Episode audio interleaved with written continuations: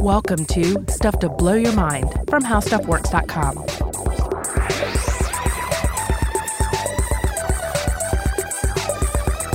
Hey, welcome to Stuff to Blow Your Mind. My name is Robert Lamb. And I'm Joe McCormick. And Robert, I just have one thing to say, and that is remember Highland. Ah, yes. Your home 500 years ago on the planet Zeist.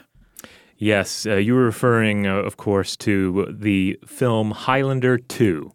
Uh, one of the most. Uh, Wait, you're forgetting the most important part of the title. Highlander 2 colon the quickening. Oh, I've lost track of all the subtitles for this film. Uh, there's like because it's like there's Highlander 2 colon the quickening colon the Renegade edition. I mean, there've been so many cuts of this uh, over uh, over time. Uh, but for the most part in this episode, we're getting back to the theatrical cut of Highlander 2. We're talking about Highlander 2 as presumably somebody saw in the theater when it came out, and then a lot of us saw on VHS uh, when it hit our local video rental stores. Now, we've been threatening to do this episode on Highlander 2. Nay, n- not just threatening, we've been promising Yes. to do it for probably over a year now. And people, some people say, What are you talking about? Why would you do that? And other people say, When is the Highlander 2 episode coming? So, that latter group, you're about to be very happy. That former group, here we are, and you're going to listen and you're going to like it. Well, we're going to catch you up to speed on what Highlander 1 was all about, what Highlander 2 was seemingly about, and there is going to be discussion of science in this episode. There is a lot of science to discuss. And in a way, this allows us to tackle at least a couple of subjects that we've just never covered on the show before, but are, are certainly of scientific interest. But before we get into all of that, let's just go ahead and have a taste from the original theatrical trailer for Highlander 2. Taste the quickening. Let's have some fun. In all their centuries on Earth, nothing could have prepared them for the quickening. Christopher Lambert, Sean Connery, Highlander 2, The Quickening. All right. Well, it sounds intriguing. Perhaps uh, everyone out there can understand a little bit uh, uh, why there was some excitement about this film for, for fans of the original Highlander. Now, I will say, as concerns uh, fandom of the original Highlander, the original Highlander is a very fun movie, but it is also also a very bad movie. Uh, well, it is. It is. I, I, I definitely would argue that the, the film is far sillier than a lot of people remember. Yes. Um, I, I mean, I loved it when I saw it in, uh, God, goodness, early junior high or whenever I saw Uh-huh. Highlander for the first time. I, I'm just like, this is amazing. It's, you know, it's it's fantasy. It's it's, it's kind of historical. It has uh, all these. It's got wrestling. It's. Well, it did. did I, I don't think I was really a fan of wrestling at the time, so I was Oh. just kind of I, I kind of glossed over that aspect of it. I didn't know who any of those guys were, but but I knew who the other guys were. Mm-hmm. Uh, you know, Sean Connery, and then there's this weird uh, Christopher Lambert or Lambert character, Right. and then the Kurgan. Uh, played by Clancy Brown, it just had a just so much uh, scene chewing energy in this film, Uh-huh. and then a magnificent score by Queen. The Queen really ties it all together, but it's also just that bloodbath of ridiculous acting that sells the movie. You've got Christopher Lambert or uh, Christophe Lambert, who is doing in in Highlander one and two, both of which he he kind of does like a Peter Lorre sort of thing. He's Yes. a little bit like, yes, I'm a Highlander, and then He's basically Peter Lorre's uh, handsome younger brother. Yes. that's that's the kind of vibe I always get off of it. But so let's let's rehash who the characters are versus the accents. So you've got uh, Christophe Lambert plays a Scotsman, and he's got a French accent. yeah, Sean- that's Connor MacLeod. Right. Sean Connery plays a Spanish Egyptian person, but he's got a Scottish accent. Yep, that's Ramirez. Seems a little backwards, but then you've got Clancy Brown, who plays like a like a Central Asian Russian kind of guy, but Mm-hmm. he has an American accent. Yes. Uh, uh, this is definitely one of those areas of uh, of, of Highlander uh, mythology that it it it, it doesn't uh, it doesn't pay off to think too hard about it. uh, it gets confusing rather quickly. But let me just go ahead and rehash what the basic plot is for Highlander One, in case you haven't seen it before or you've never seen it at all. Okay. So, first of all, the film came out in 1986. Big year for genre films. Uh, you know, if you were to make a like top 10 genre films of 86, I don't even know that a Highlander would make the cut. There were just so many great flicks that came out that year. Is that the year of Aliens? Yeah, uh, that was the year of you too. I think you I you think entered the world uh, that year. Maybe that's If I recall correctly. so. Um, th- in this movie, certain humans are randomly or seemingly randomly born imbued with this immortal energy, this kind of immortal fire, and that fire can only be snuffed out if they're just outright decapitated. And then that fire, that that immortal energy, can be absorbed by another immortal. okay, so they're invincible except for decapitation. Right. And they run around decapitating each other. Right. Hunting each other out, kind of sensing each other's presence. They're like playing their own game. And so th- they have the, these magical beings. They battle across the ages. And the idea is that they're going to keep doing this. They're going to keep hunting each other down and engaging in sword fights. And, and one of them wins and absorbs all the energy. They're going to keep doing this until there's s- very few left on the planet. And then those few remaining individuals are going to go uh, to some location on the earth, ends up being New York City. Uh-huh. And this is going to be the gathering where the final immortals duke it out. There can be only one left at the end, and that final immortal is going to have all this collected energy of all those deceased immortals. And in doing so, he's going to win the prize, the complete allotment of the immortal fire that will presumably allow them to, you know, to wield godlike power, achieve great and terrible things, depending on their individual temperament. This is like a really awesome idea for a fantasy movie that would be dreamt up by a high school sophomore. I mean, it's there is something wonderful about it. I I have to say, like the idea of, of and I do think that there is perhaps a deeper subtext too that uh, that the, the, the screenwriter, especially director Russell Mulcahy, um, was perhaps getting into. Like there's this feeling of like outsider individuals, um, you know, trying to you know to find each other and and and uh, and, and battling for how they're perceived by the world. Yeah. Uh, I, I would love to see somebody do like deeper read, some sort of a film theory, um, uh, LGBTQ uh, reading of Highlander. Yeah. Um, I myself am not a film theorist, uh, but but I would love to to read the work of somebody who is on this matter. Yeah, I could see that there's some subtext like that there, especially in the first movie. But so you've got literally the character uh, Christophe Lambert with his French accent plays the Scottish Highlander Connor MacLeod. Right. Right. He's Connor. He's he is our our hero, and uh, he we we we. We get flashbacks from the present. You know, we, we Yeah. find out uh, this is how he learned that he was immortal, and then he encounters uh, first the Kurgan, who is out to just decimate him and absorb his energy, but That's doesn't Clancy to- Brown. right? And then he runs into Sean Connery's Ramirez character, who you know, schools him in the ways of the immortal. He's like, "This is how we operate. This is what we do. This Uh-huh. is what you need to be careful about. This is who you need to uh, beware of," and you know, prepares him. Uh, but then the Kurgan comes along and kills Ramirez, and uh, we anyway we, we get to the end of the film. The inevitable final showdown is between Connor MacLeod and the Kurgan. They have a ridiculous sword fight that goes on forever. Lots of sparks. Mm-hmm. Right. I mean, Russell Mulcahy was was and is one of the, the great music video directors of the 1980s. Right, Wild Boys. Wild Boys from Duran Duran. I think he did, he did multiple uh, Duran Duran videos. He did Total Eclipse of the Heart. Oh, really? Yeah. Uh, so he, he has this. He always had this, this fantastic visual flair, and it is in full uh, effect in Highlander. I would say that his music video of the Wild Boys, for me, somehow slightly prefigures the aesthetics of the Mad Max Fury Road War Boys. Yeah, to a certain extent. Yeah, I could see that being the case. They're they're kind of like violent, swinging about in a in a grimy industrial future. Absolutely. So anyway, spoilers for Highlander One. He wins. Connor wins. Okay. Spares the world a, a terrible fate at the hands of the Kurgan.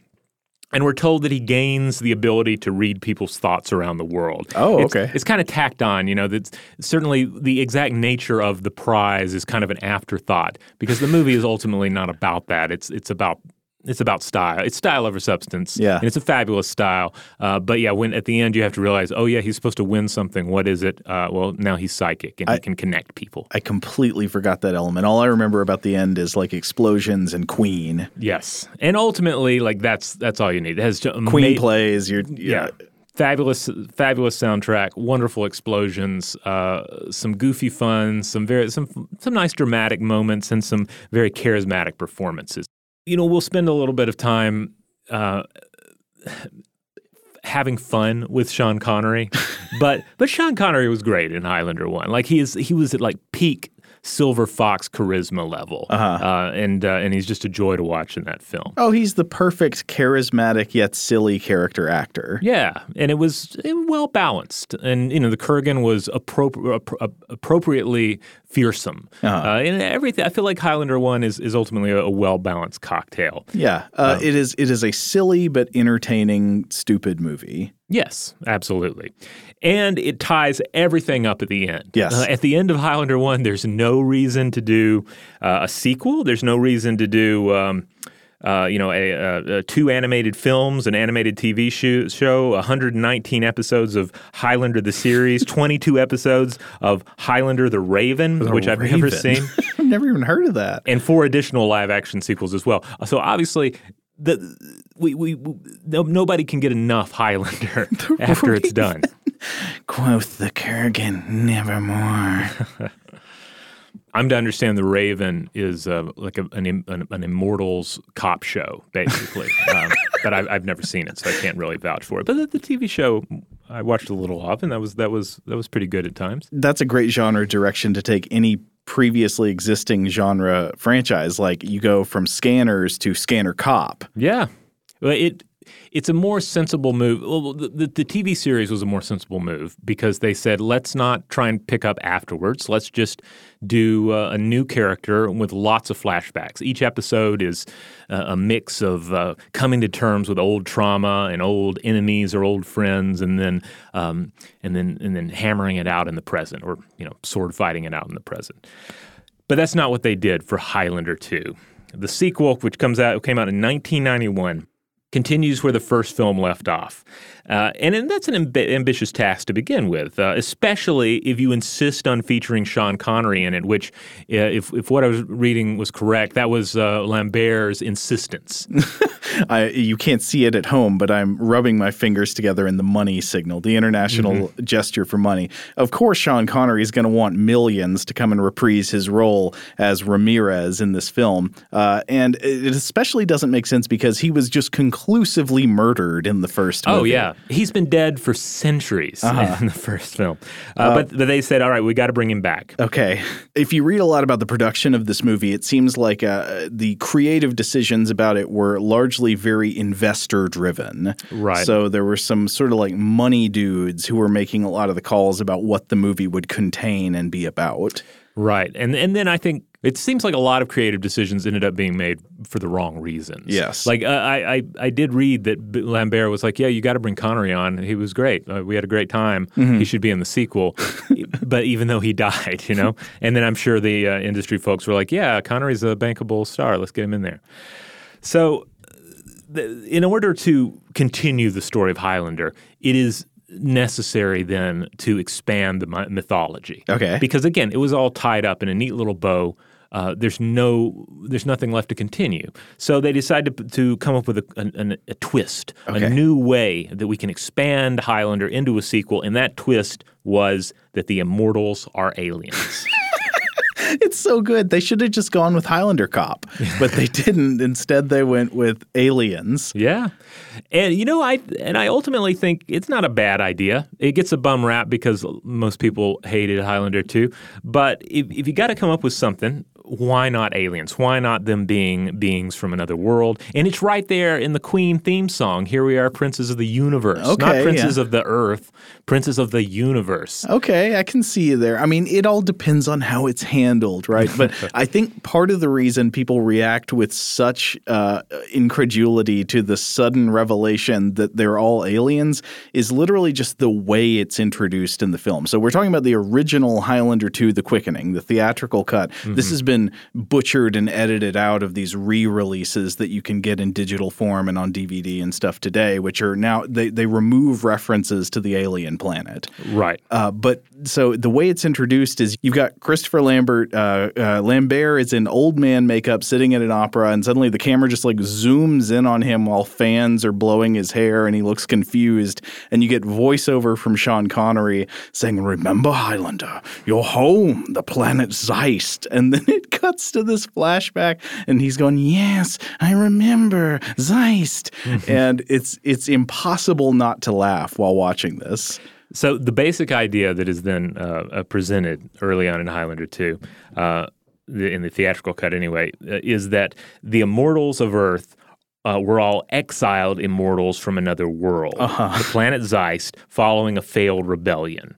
And the rebels uh, here, the, the, the, basically the idea is instead of being put to death, they're sent to Earth and they have to battle each other across time till only one remains. And then the winner will have the choice between staying on Earth and growing old or returning to Zeist and becoming immortal again. Uh, so I know that's thought the- confusing. The, first one was contrived. So you know, th- there's a lot that, that doesn't work with that that concept, but but I don't know. I I, I still kind of like it. Sure. uh, exiled immortals from another world. Fine. Uh, in the more recent cuts of it that you'll find, including one that was at least recently on Amazon Prime, they changed it from exiles from another world to exiles from the distant past. So, in, so if someone rebels against them, instead of sending them to another planet, they send them far into the future. We're going to punish you by sending you to a time with indoor plumbing. oh, no, no, don't send me to a time after penicillin. but that's that's apparently what they did. Um, so. Uh, for my money, there there are some positives about the film. Okay. just to run through real, really quickly. Um, and besides the obvious being that I enjoy watching uh, bad films. Uh, first of all, I would say that it was at least ambitious enough to expand and take a sci-fi twist on the original film rather than just redoing it, which is you know often the way you do a sequel. You're just like, all right, do it again except bigger, and they didn't do that. Uh, I will say that Russell Mulcahy created an interesting sci-fi noir look for much of the film. Yeah, a couple of the sets are really good. Yeah, there's especially the you know the very Blade Runner esque, uh, you know, kind of Blade Runner with more Casablanca uh, heaped on top, and then hoverboards and swords. Uh, I think these were the sets that were built earlier in the production. I mean, Mm-hmm. one of the stories about the production is that the movie was made in Argentina. I mean, They were like lured there because it was like, hey, it's much cheaper to make a movie here. You can build elaborate sets and all that for half the cost. Right. So they went there, and then suddenly there was a there was an economic crisis in Argentina while they were filming the movie. There was like hyperinflation, and then they, they didn't have any money to finish the movie with. Yeah, so so yeah, I guess some of the, the the scenes and some of the sets look better than others, but but certainly the sequence where the assassins from the, the future show up to fight old Connor, uh-huh. that sequence is a lot of fun. Uh, I, I enjoyed that one. Um, there's also some goofy scenes with Ramirez uh, buying a suit and watching a flight safety video after he comes back from the dead. Highlight of the film is just uh, Sean Connery's hijinks in future Scotland. Yeah. And then there's yeah that there's that uh, in addition to that flight safety video, there's also and you only find this in later cuts of the film, but there is a, a, a fake commercial, kind of like from you know something from RoboCop or Total Recall, for something called Psychic Chef. Okay. It just pops up in the middle of the film, and it's completely bonkers. Like, if, for anyone out there who's a fan of the film Mandy, it's um, it's Cheddar Goblin esque in its ridiculousness. Uh, and so it's one of the the definite pros to checking out a more recent cut of Highlander 2. I would say another huge highlight of the film is the villain Michael Ironside. Oh, Uh, yes. he's he's this uh, guy from planet Zeist who is their enemy, who eventually gets tired of waiting on Christophe Lambert to just die on Earth, and uh, and he like goes there to fight him. Yes. uh, and he, you know, there's the expression "chewing the scenery," but Michael Ironside in this is not really. Chew- he's like a shark. You know, the way shark teeth are just always coming out in the things they bite, so he's leaving his teeth all over the scenery. Yeah, it's very like skull far forward scanners esque acting from Michael Ironside. Uh, I, I, I saw an interview with him where he he basically said, "Yeah, um, I wasn't a fan of the script. The production was uh, was kind of a wreck, but I decided like if I'm going to do this, I'm going to be the most memorable thing in the film. I'm just going to go, com- you know, com- completely, uh, you know, crank it up to 11 on the scene chewing.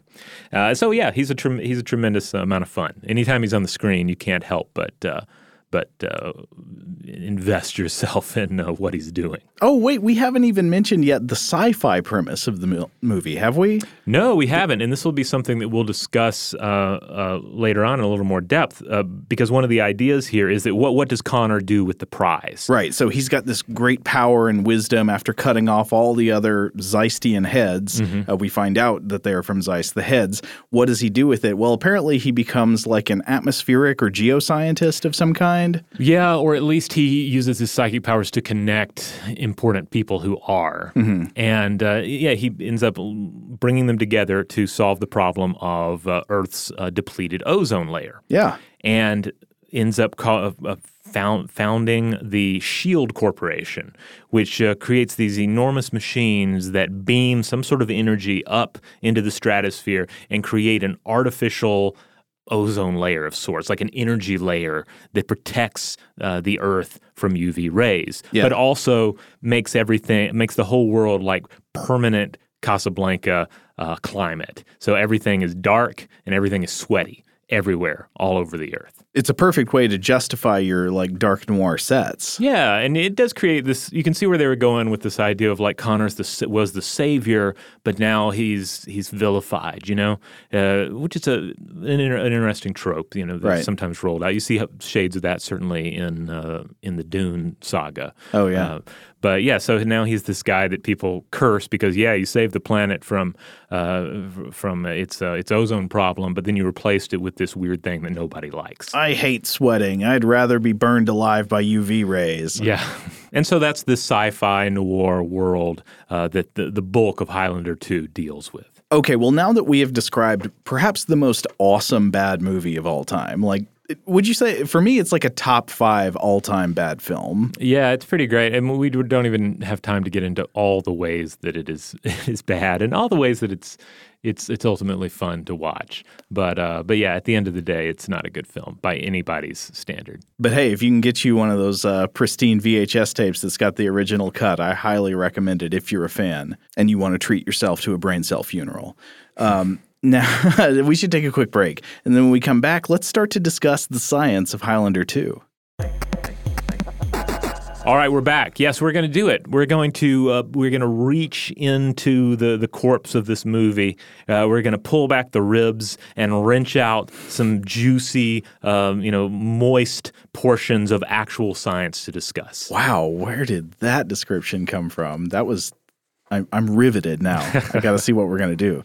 Okay, so the first thing that I think we should mention is the weirdness of using the, the idea. I guess this this maybe does go into the first movie. I don't recall the use of the phrase "the quickening," uh, which is the subtitle of the film, is Highlander Two: colon the quickening. And the quickening, what is it? What happens when the quickening is on screen? Are you referring to the uh, you know what happens after they, one of them cuts the other's heads off? Yeah, that seems to be what it's referring to. Right. The, I think there's something in the first film where uh, Ramirez is encouraging him to like feel the quickening by watching an elk run or something like that. uh, but yeah, for the most part, the quickening is this this explosive transfer of magical electronic energy and or animated demons from the body of the deceased immortal into the body of the living immortal. Yeah, it seems to be what happens when one Zeistian cuts another Zeistian's head off, and then suddenly there are just lots of sparks and explosions and electrical arcs, and the de- decapitator receives all of the power and wisdom of the de- decapitatee. Yes, it is.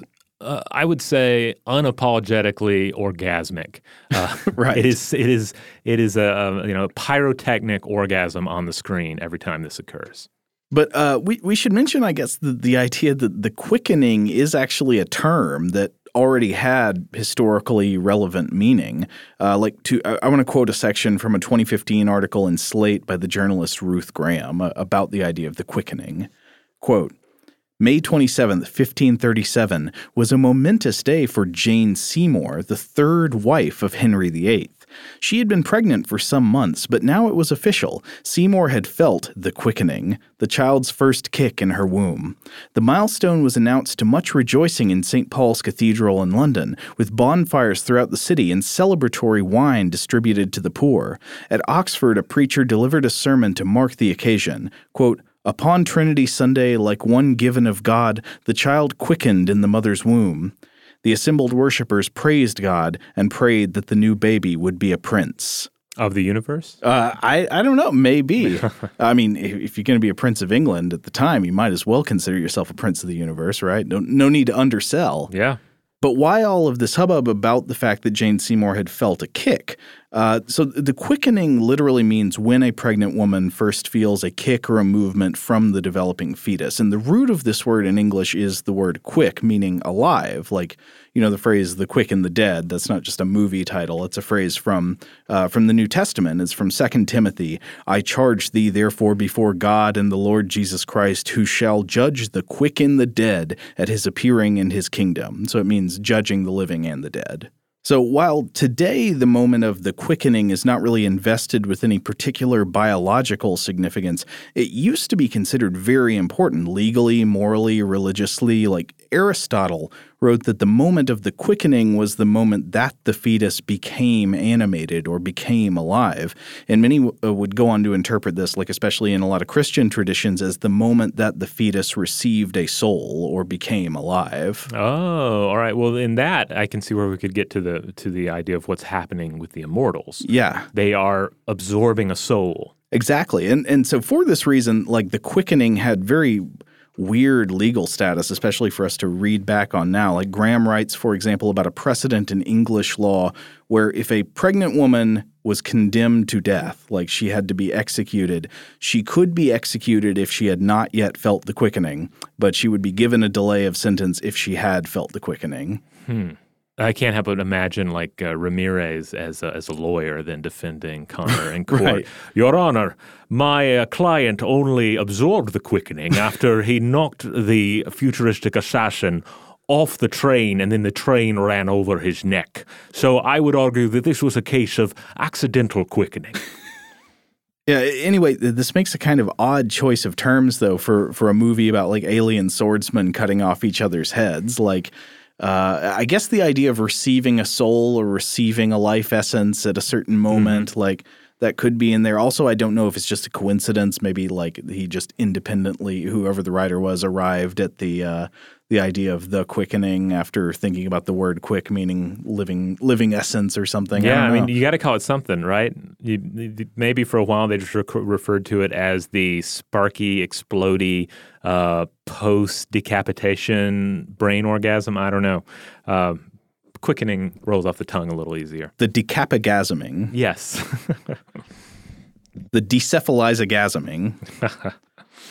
now, I want to talk a little bit about just the idea of immortality and mortality. Okay. Uh, and we've we've covered aspects of this on the show before. We did a two-parter uh, um, in the last year, I believe, about the the desire for immortality. Yeah, and where we talked about like what is the biological reality about why animals age?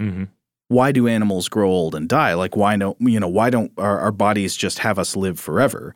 And the answer to that is generally that there's what's sort of known as antagonistic pleiotropies. There are forces within the genome that are driving fitness in multiple different directions. And it just turns out that nature doesn't see a whole lot of advantage in extending human lifespans over a long period of time. And so when there's a gene that, say, like maybe prevents cancer when you're young, but also happens to lead to deterioration of the body and death of, of, of old age later on, uh, natural selection doesn't care a whole lot about the old age. It cares more about preventing cancer when you're young. So it just selects for that and rarely sees what happens in old age because there's a lot of natural mortality throughout the span of a life anyway. Right. So it, it's you know, on one level, it's difficult to come up with an argument for for how a biologically immortal creature would work within a given um, uh, environment. Uh, however, we do have a few possible examples. Uh, the main one being that of the Hydra, uh, the real world Hydra, not the mythical Hydra. Um, uh, because uh, you know th- these are hardy, regenerative uh, uh, creatures that evolved to thrive in, a, in harsh, warlike environments. Perhaps uh, not unlike our, our planet Zeist, Okay. where it seems like we uh, are our all male species uh, of uh, of immortal swordsmen uh, are in a constant state of war. Uh, so maybe we can compare them to the Hydra a little bit. Yeah, Hy- Hydrozoa zeistianum. Yeah. and it's worth noting that uh, that even with um, biologically immortal or or you know possibly biological immortal organisms, they still live in a dangerous world that will inevitably kill them. Mm-hmm. Like nobody's saying, "Oh, hydras live forever." No, hydras still don't live tremendously long. Uh, be, they'll die for any number of reasons. Uh, but there have been um, there, there, have been experimental observations that have um, have shown that in, in, in certain lab uh, situations, they live far longer than we thought and they don't appear to age. Mm-hmm. Uh, so, uh, you know, we could maybe look to uh, some parallels there for our, uh, our, our, fictional magical swordsman from another planet.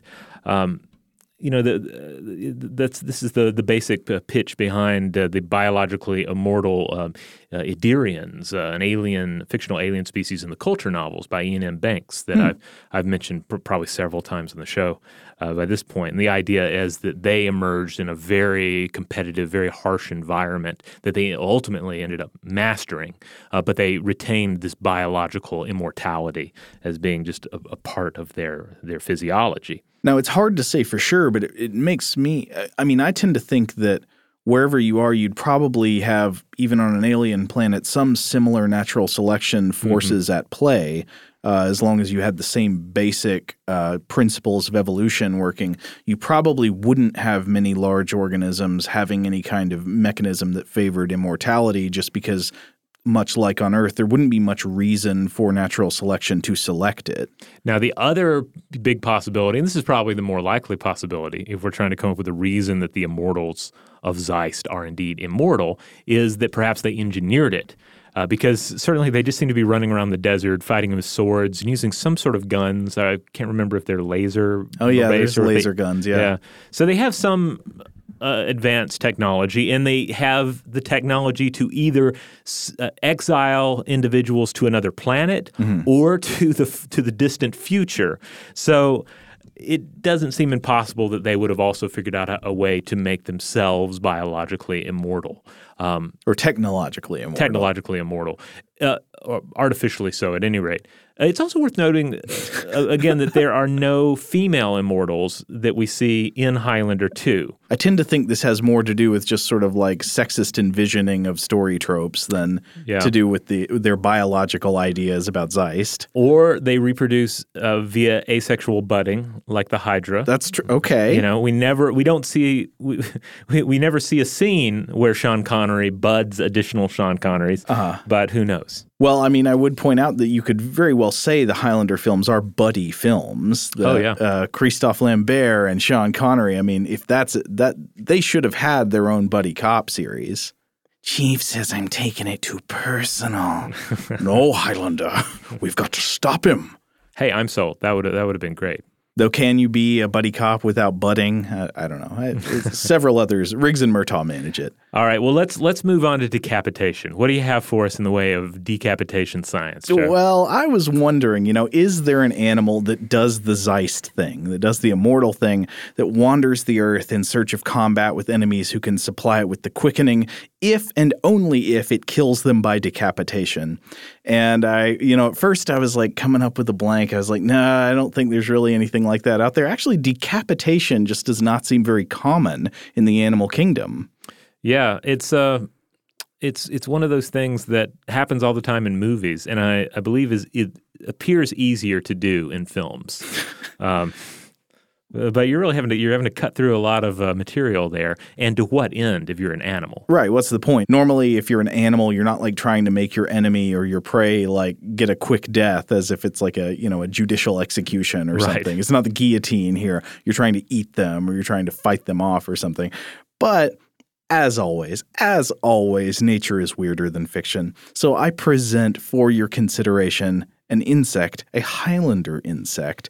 It is a genus a phorid fly known scientifically as pseudacteon. Now, I was wondering what this means. If, like false, pseudo means false, so false action. Uh, Actaeon is a figure from Greek myth who was a herdsman who got torn apart by his own hounds. Oh, yes. th- there are some paintings that depict this. Yeah, uh, I'm, I'm not sure what significance that has there. Maybe Actaeon is another type of fly or animal that it's like a maybe a false mimic of in outward appearance. I, I couldn't figure that out. But despite the scientific name, I will propose hereafter we call it either, uh, I don't know, we can pick from a few the Highlander fly, the Zeist fly, or maybe the quickening fly. Or if you can think of a better one, I'm still open. The Connor McFly. yeah, a little Back to the Future Yeah. bridge there. So here's how it goes. You've got these flies from the family Phoridae, and they're they're pretty familiar to us. We can see them buzzing around food sources as pests. We often mistakenly call them fruit flies. They're not fruit flies. But the genus Pseudacteon is different. These flies are parasitoids. They're reproductive parasites that attack ants, especially ants in the genus Solenopsis, which includes the invasive red fire ant, Solenopsis invicta, which we've talked about plenty on the show before, and the black imported fire ant, Solenopsis richteri. So, species of this fly can be found throughout the world, but in the, the United States, you'll mainly find them, I think, in the southeast, like uh, Texas through the deep south and Florida and those areas. And the process of their parasitism is amazing. Robert, I've included some images for you to look at as we go along here, so feel free to comment, uh, sharing with the listeners any, any color that strikes you here. But Absolutely. uh, so first of all, you, you got a female pseudacteon or, or Highlander fly. She mates, and so now she's got fertilized eggs. And what she does is she will find a fire ant of the particular species that she can parasitize. So certain species of this genus of fly attack generally a certain species of ant. And so she'll find the right kind of ant and she'll fly around above groups of worker ants during their foraging behavior. And then suddenly, when the time is right, she swoops down and stabs one of the ants with her external ovipositor. Uh, and I've got some close up micrographs of these ovipositors for you to look at, Robert. They, I love these things because they look so metal. They're straight out of like a Mortal Kombat game. Oh, yeah. Uh, one of them in particular uh, does remind me a bit of the Kurgan's sword from the first Highlander film. Oh, yeah? I forget what that looks like. Oh, it's kind of got claws on it, Yeah. doesn't it? So I guess she's this is kind of the sword fight portion. She is like the Kurgan. She flies in with the sword and stabs uh, instead of immediately decapitating. But we're getting there. So then with the ovipositor, she injects an egg into the ant's thorax, and the egg develops within the ant, and then the larva hatches. And from here, the larva travels into the ant's head and waits there, uh, consuming material inside the ant's head. It consumes hemolymph, and hemolymph is the invertebrate equivalent of blood. So imagine this thing basically going inside your head and then sitting there and drinking your blood. Uh, but it also over time eats the ant's brain. And this uh, causes the ant, I've read in reports, to kind of wander around zombie like. This is, of course, not the only parasite that can uh, uh, affect an ant's nervous system and, and cause it to wander around in, in strange zombie like behavior. But it did make me wonder so, when does the ant first feel the quickening inside its own head? Oh, I don't know. That's a tough one. Oh, we'll come back to it then. So, anyway, when it's time for the larva to pupate, it secretes an enzyme that dissolves the connective membrane of the ant's exoskeleton, particularly at the site where the ant's head connects to its thorax. Basically, it is externally digesting the ant's neck. And while that enzyme is doing its work, the larva continues to eat the stuff inside the ant's head, and then the ant's head falls off. so that here is the decapitation. Ant's head off, the larva is inside it. So then the larva inside the severed head shoves the ant's mouth parts out of the severed head, and the fly pupa extends to fill different cavities in the ant head, especially like it extends to fill in the oral cavity with part of its plate, and then it's uh, it sends out a couple of spikes that stabs these spikes out through the sides of the ant head, and these are respiratory horns, like breathing tubes. And then after maybe like two to four or two to six weeks, an adult fly will just burst out of the ant head like, you know, hello, there can be only one. And I've got a, I've got a picture of it bursting out here down below. And I must say, this little larva popping out of the ant head like a smashed pumpkin is so cute. It's got Ah. huge eyes. It's got little little wiggly things. I don't know what those are. Yeah, it's just kind of like busting out of the face. Imagine if like just a, a like a baby crawled out of your face. Right. Uh, did they ever go there in the sequels to the Alien franchise? Later in Alien movies, where they're face bursters? No, but I believe one of those Peter Jackson uh, early gore fest films of his. There's a scene where like a baby, like an evil zombie baby, rips its way out of a old lady's face. I think. Sick. Yeah, yeah. By all accounts, sick indeed. You know, maybe it takes a kind of dark sense of humor to appreciate this, but I see when there's one photo where the uh, the ant's head has fallen off of its body, and it appears that the ant is sort of like feeling around for its head with its forelimbs, like where did my head go? Oh, this reminds me once again of the. Uh, oh, certainly, there are lots of cartoons where people's heads come off and they, you know, they reach around for them. But the Fireys uh, uh, in Labyrinth, the uh, the nightmaric uh, uh, orange creatures who uh, take their own heads and limbs off and throw them around and and uh, mix and match them and want to do the same thing to uh, uh, to us uh, to, uh, to to our uh, our protagonist. Uh, yeah, those are those are some nightmare creatures for sure. You know, I got to go back and watch Labyrinth again. It's been so long; I barely remember it. Oh yeah, it's it's it's quite good. It's a classic. I mean, it's no Highlander two. Does it have a Queen soundtrack? Uh no, but it has a David Bowie soundtrack. Oh, okay. I think that I think that that suffices. But anyway, uh, so back to the Highlander flies, the Pseudacteon. So these flies have actually been deployed intentionally in some areas for invasive fire ant control. So it's kind of like if you had a problem with invasive Michael Ironside populations and they're ravaging your local ecosystem. What do you do? Well, you release a population of Christophe Lamberts to keep it in check, going out and decapitating all of your invasive Michael Ironsides. And this works out because the specifics of at least some species of the Pseudacteon make them unlikely to be a human pest. Like they do not seem to be attracted to the kinds of things that normally make a fly a pest. They're not really attracted to carrion, feces, uh, fruits, or human foods. So it's more challenging to trigger the gathering here. Is what you're saying? I guess so, yeah. How do you get them all in the same place? I guess you just gather a lot of fire ants. Another thing that, that's funny, I found, uh, I guess because of this potential to act as like pest control, uh, when you Google this genus, you will find hits for posts like, Where can I buy ant decapitating flies? I don't know if they're like international suppliers who will ship to you or what. Uh, another random but maybe interesting fact apparently, the sex of the emerging Highlander fly will be determined by the size of the ant head that gets cut off. So you cut off a bigger ant head, you get a female fly. You cut off a smaller ant head, you get a male fly. Oh wow! So it's like the, the the older the immortal, you know, the more quickenings within them, the more room for growth.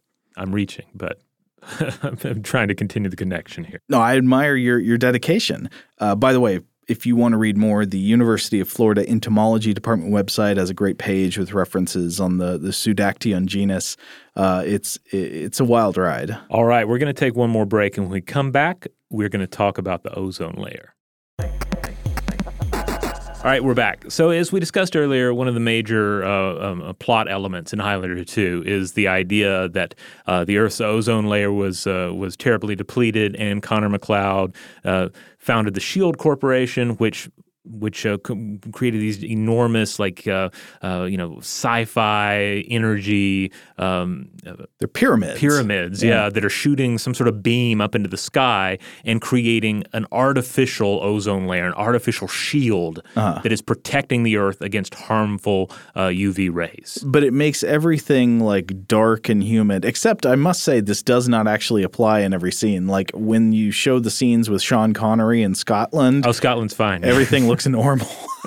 Almo- but- which is which is generally so uh, not what you'd expect from Scotland, right? Right. uh, but yeah, so the world is all dark and humid. And in, it's a classic case of like the heroic character who does something to save the world and is totally unappreciated. Everybody hates him for it. There's a scene where uh, where Christopher Lambert in old man makeup is like at a bar getting a drink, and this angry lady in a polka dot dress runs up to him and tries to hit him and is like, You filled the sky with that puke. All right, well, let's talk about the puke in the sky. Um, let's talk about the ozone layer. So, first of all, ozone or trioxygen, is an inorganic molecule, and uh, on the surface of the planet, it's a pale blue gas and it's a pollutant. Uh, but most of the Earth's ozone isn't down here. 90% of it is up in the stratosphere, uh, 10 to 30 miles, 16 to 48 kilometers above the surface. It's just a small part of the atmosphere up there, and it's mostly oxygen and nitrogen. Uh, but uh, but in the stratosphere, it blocks the worst and most energetic ultraviolet light wavelengths, namely UVC and UVB. Uh, these uh, these particles absorb the UV waves and heat up, as does the oxygen. And for this reason, the stratosphere uh, heats up the higher that you go. So temperatures uh, uh, increase from an average of negative 60 degrees Fahrenheit or negative 51 degrees Celsius uh, at the tropopause to a maximum of about 5 degrees Fahrenheit or negative 15 degrees Celsius at the top of the stratosphere. And that's because of the ozone being bombarded by the UV radiation from space. Right.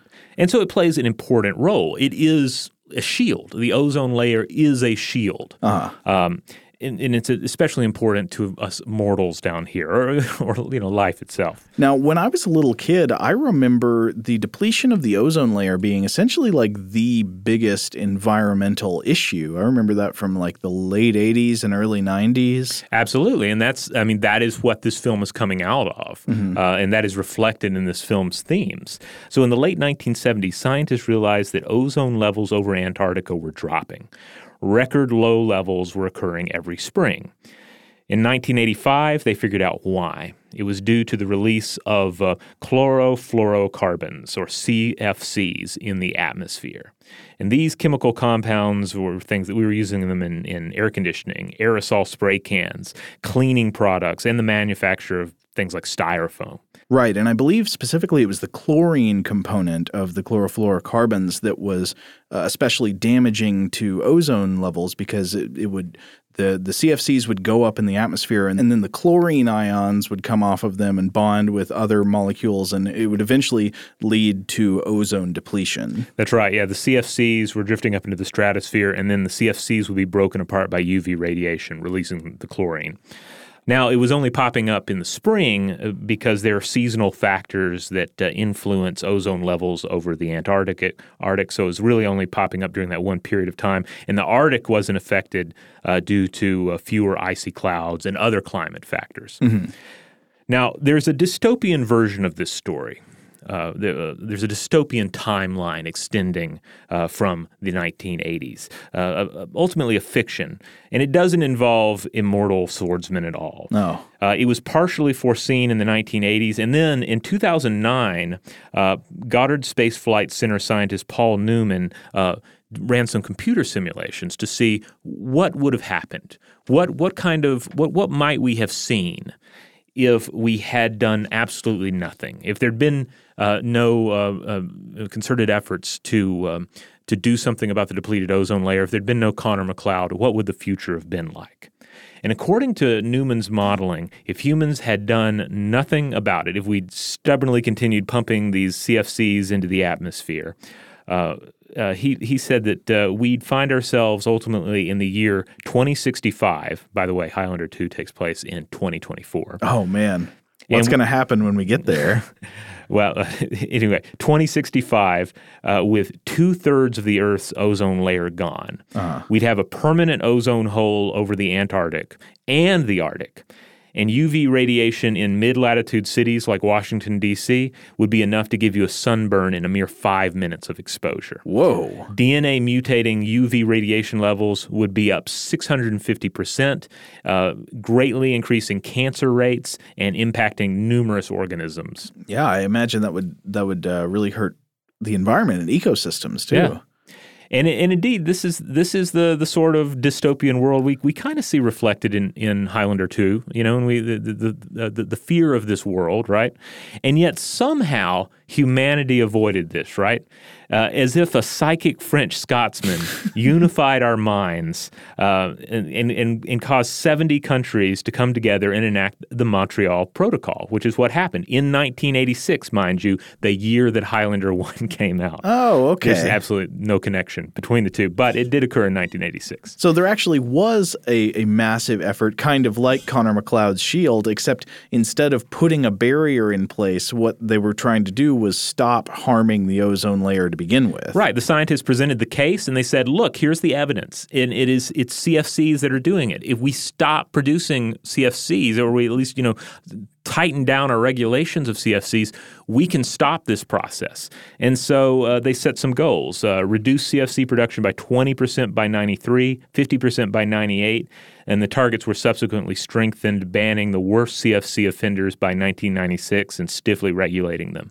And as it stands today, the ozone layer is recovering and should fully recover by 2065. Yeah, and I should point out we're actually now seeing direct evidence of the uh, of the recovery of the ozone layer hole over the Antarctic. Mm-hmm. Like uh, I was looking at a 2018 NASA press release about this direct evidence, and there was a measuring instrument called the Microwave Limb Sounder, MLS, aboard the Aura satellite that was used to measure ozone depletion levels and uh, or measure chlorine, I think. And it showed from 2005 to 2018 there was a net of about 20% reduction of ozone depletion. So it is actually recovering. Things are getting better, and we know this directly now. Yeah, I mean it's ultimately an inspiring success story. It's uh, you know, it's not one to one with the problem of uh, human-caused climate change, but it demonstrates our potential to enact change based on our on sound scientific consensus to to change the the way we're approaching the world, to cut back on what we're doing to it,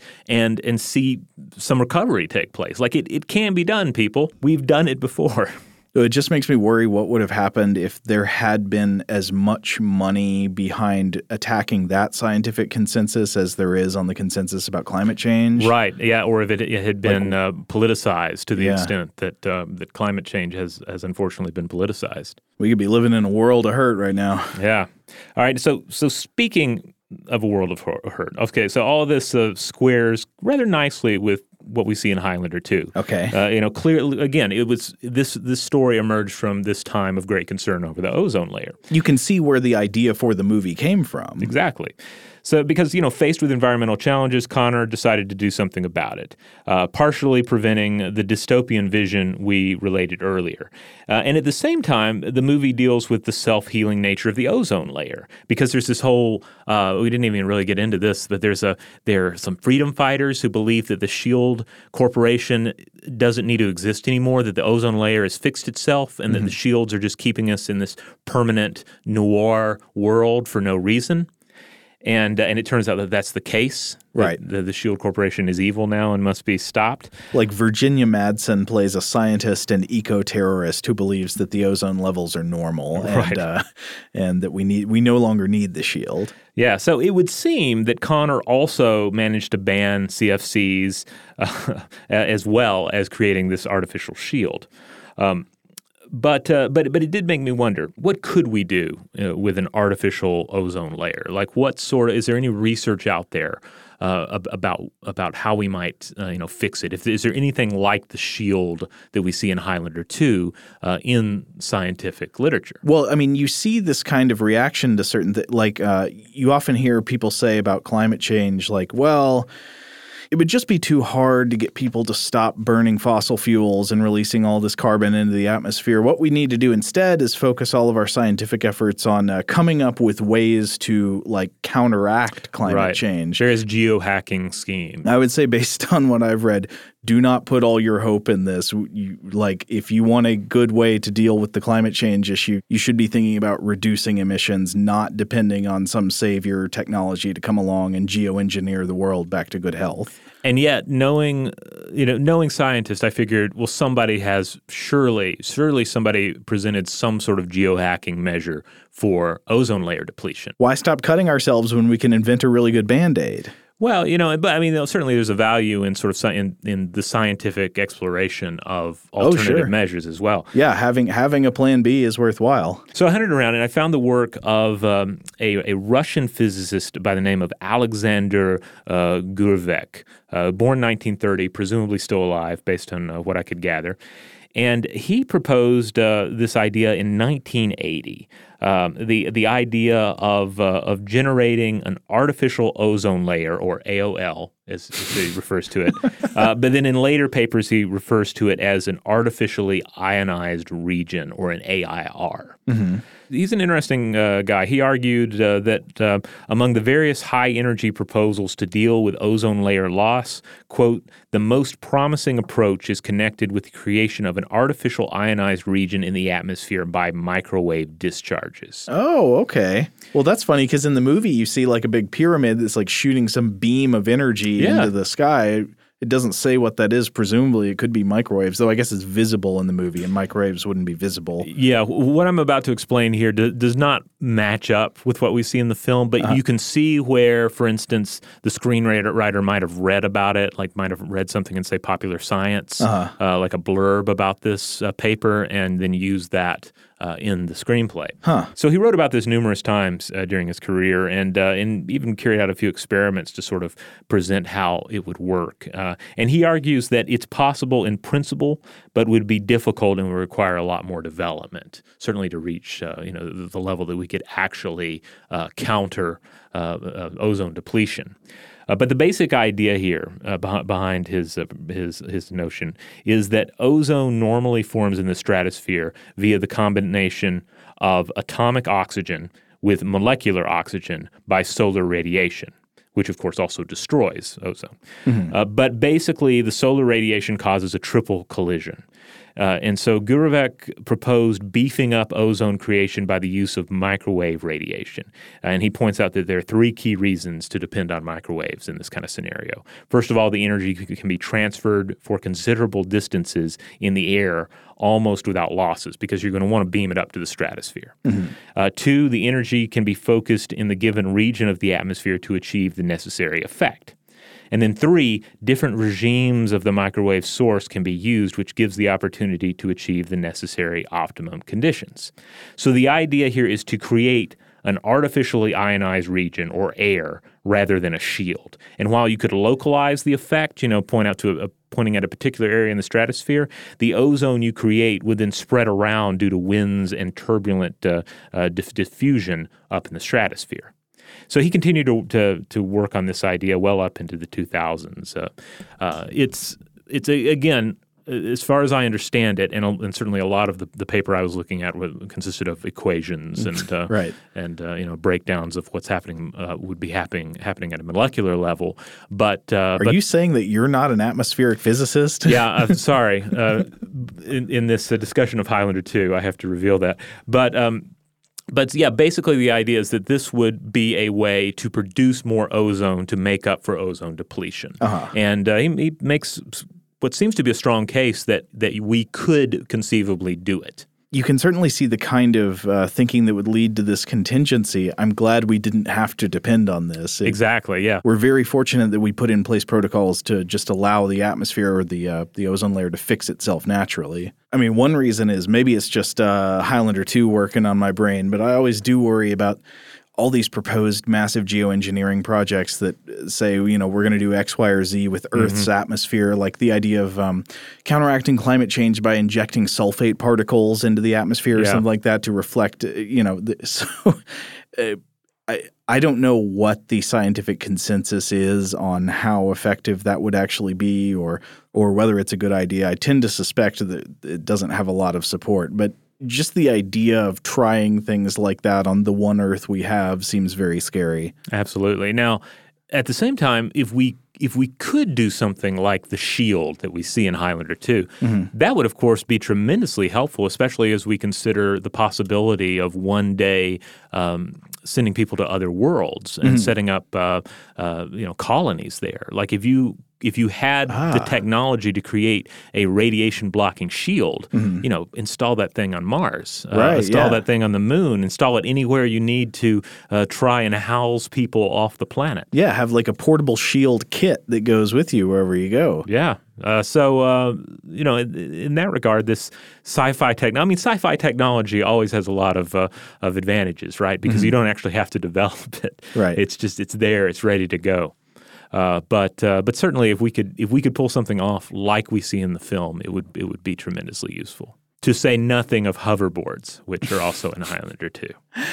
You know, I always wonder about like what is the what is the cost benefit thing of of talking a lot about like you know geoengineering contingencies for what if we we've got some massive environmental problem that that could really harm human human civilization uh, if we don't stop doing X. And meanwhile we've got some people working on Y saying maybe possibly Y could protect us if we don't stop doing X does talking about the potential geoengineering solution or whatever like reduce people's incentive to say stop producing chlorofluorocarbons or stop producing carbon emissions Like, i don't know the answer but- Well, I don't know. I'm always I'm continually perplexed by this because it's it's one of these things where you see humanity's potential, uh, you know, confounding potential to both refuse to change and be and, and still be open to dramatic change. Yeah. like the kind of the, the kind of human will that is that, that very reasonably would think, well, I don't want to get rid of my hairspray, but I I guess I might be open to the entire world being clothed in sweaty darkness all the time. yeah, I could I could change. I could get used to that. But like but I'm totally not going to budge on this other issue. it's the it's the change of right now versus the change of years from now Yeah, and we see this on a personal level all the time too. Like you could imagine someone thinking, "Well, I really, I know my doctor told me I, I need to change my diet, but sorry, I'm not, I'm not going to do that. But maybe I'll start running every day, and then mm-hmm. that'll counterbalance the crap that I eat. You know, mm-hmm. like Or we, we engage in these exercises on an individual level all the time. very similar to that like somebody thinks well my doctor told me i need to change my diet but maybe in 10 years doctors will come up with a pill that i can just take to make me healthy and that'll be that'll that's kind of like the shield option right Yeah. you got a, a sort of like counteracting contingency that you're just really crossing your fingers for and but i you know you shouldn't do that that's not a good idea Right. Yeah. I, I mean, medical technology, technology in general, continues to uh, to advance, often in in in, in very uh, you know at, at a very alarming rate. But you you absolutely can't book on it. You know, you can't say, well, I'm sure somebody will figure it out. I'm just going to keep along this path, and we'll see what happens. Maybe maybe someone will come up with a magical shield to protect the planet, and uh, in protecting it, I mean protect it from us. Maybe but don't count on it just regulate the dang hairspray i mean come on Yeah, now that I think about it, Highlander 2 really does have a, a mangled environmental message. Like, what? it's not really, I guess it's not really trying to say anything. I, I should not even try to, to, to decipher what it might be saying about uh, environmentalism. but it's otherwise so lucid Yes. Well, Robert, I'm glad we finally did it. This is an episode on one of the best bad movies of all time. And if you have never seen the original Highlander 2, you can find yourself. Uh, I don't know how's the best way to find yourself a copy of the original cut because I don't think you can get it in the United States at least. We we had to depend on your VHS copy Yeah. for, for us to watch it. And then, like I said, the version I watched on Amazon Prime last month uh, is is a different cut of the film. Yeah. I mean, it's still enjoyable in some respects. You still get to see that you know the visual flair of the director is still very much uh, on the screen. But no Zeist. It's less manically incoherent. yeah, yeah, they they remix things in an attempt to give it more um, coherence, but I'm not sure it really succeeds.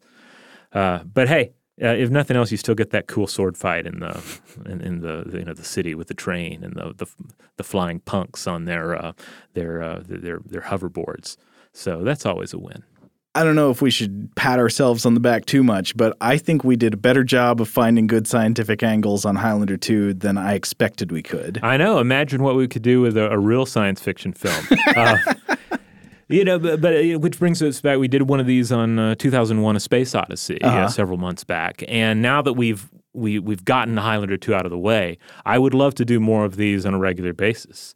Uh, for instance, I've, I've wanted to do an episode on the science of the Dark Crystal for a long time. Hmm. And uh, I think, th- given uh, developments with Netflix, uh, I think this is the the year to do it. Maybe we'll have to think about that one. Yeah, a lot of people have said, "Oh, do you know do something related to uh, to Alien and the Xenomorph?" uh Uh-huh. you know, obviously there's a lot we could talk about there. So we would love to hear from all of you out there. If you enjoyed this treatment of uh, of, of film uh, with science, uh, then uh, then let us know what you would like us to explore in potential future episodes. If, like us, you are a fan of trash cinema and B movie behemoths, get in touch. Let us know what's your favorite awesomely bad movie. Likewise, we know that we have some Highlander fans out there. So if you have definite thoughts about Highlander 1 and 2, if you have thoughts about all the various other films and TV shows, most of which I have not seen, uh, we would love uh, for you to, to, to bring us up to speed on the Highlander universe. Quoth Lambert, nevermore. All right. So in the meantime, check out stufftoblowyourmind.com. That's the mothership. That's where you'll find all the episodes of the show. You also find links out to our various social media accounts there. Uh, if you're on Facebook, why don't you join our Facebook group? It's Stuff to Blow Your Mind's discussion module. Uh, once you join, you can interact with uh, other listeners. Uh, you can interact with us. You can talk about squirrels and Highlander 2 to your heart's content.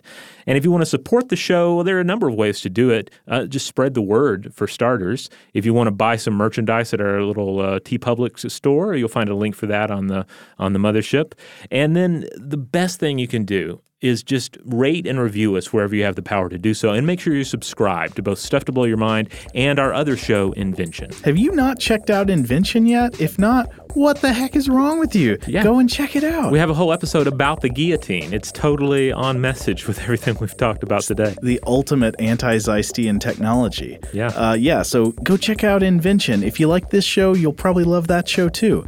Anyway, huge thanks to our audio producers, Alex Williams and Tari Harrison. If you would like to get in touch with us directly with feedback about this episode or any other, to suggest a topic for the future, or just to say hello, you can email us at blowthemind at howstuffworks.com.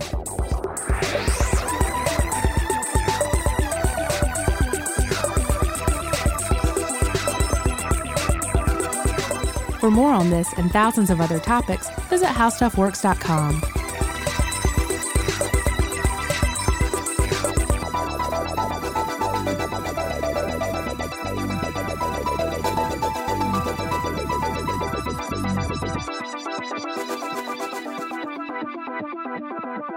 Thank